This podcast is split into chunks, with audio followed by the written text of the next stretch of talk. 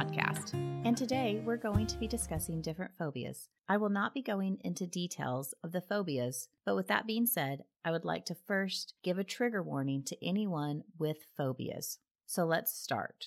When I first started this podcast, I originally was going to discuss each and every one of the phobias, but after looking them up, I quickly realized that there were over 300 different phobias. So today, I will be discussing the top 12 phobias and a few that I found that I thought were interesting. I'm sure you've heard someone say they have a phobia when really it's a fear.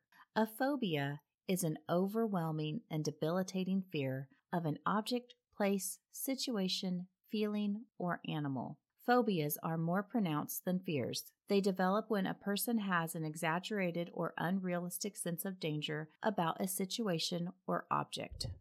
According to the DSM 5, specific phobias typically fall within five general categories.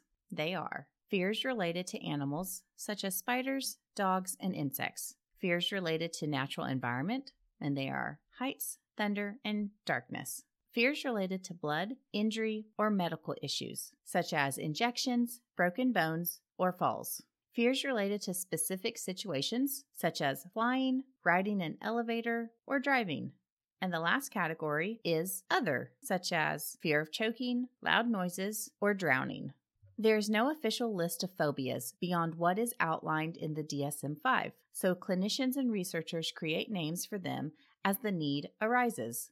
This is typically done by combining the Greek or Latin prefix that describes the phobia with the phobia suffix.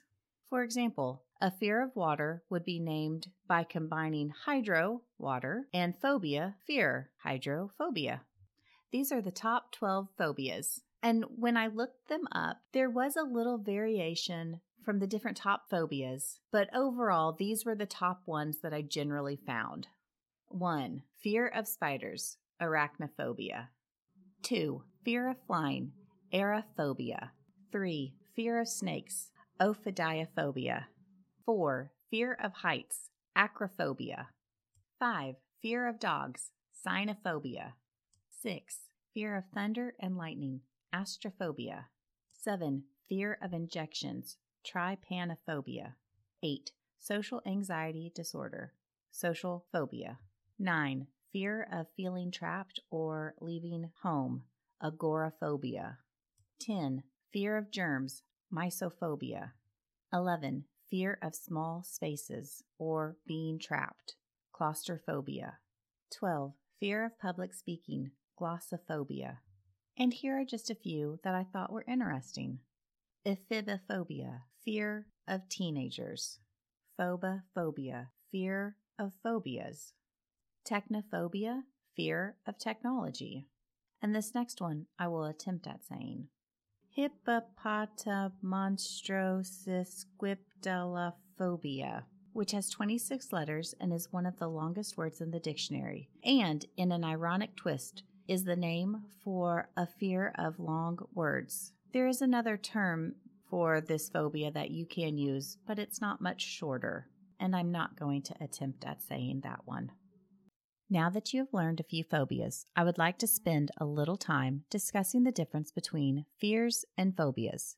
Fears are a natural part of the human makeup, which is to protect us. Fear is a quality that is shared by all higher animals, as no member of any species would ever survive without a protective mechanism to anticipate and react to danger, thereby not protecting themselves from harm.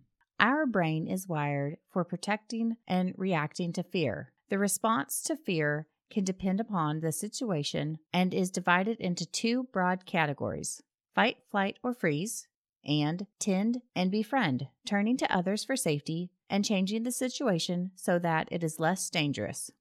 Fears and phobias are not the same. Fears are a normal, protective part of our makeup. Phobias are not. Fear is a normal reaction to a threat while a phobia leads to a fear response even when you are not in danger. A phobia is a type of anxiety disorder. Phobias trigger overwhelming anxiety even when it's clear you aren't in danger. For example, just seeing a spider on TV can make you very anxious if you have arachnophobia. While phobias can be extremely uncomfortable and challenging, therapy and medications can help. If you think you have a phobia that's causing a disruption in your life, speak with your doctor or a counselor for an evaluation and treatment options. I hope you've enjoyed this brief discussion on phobias. Thank you for listening.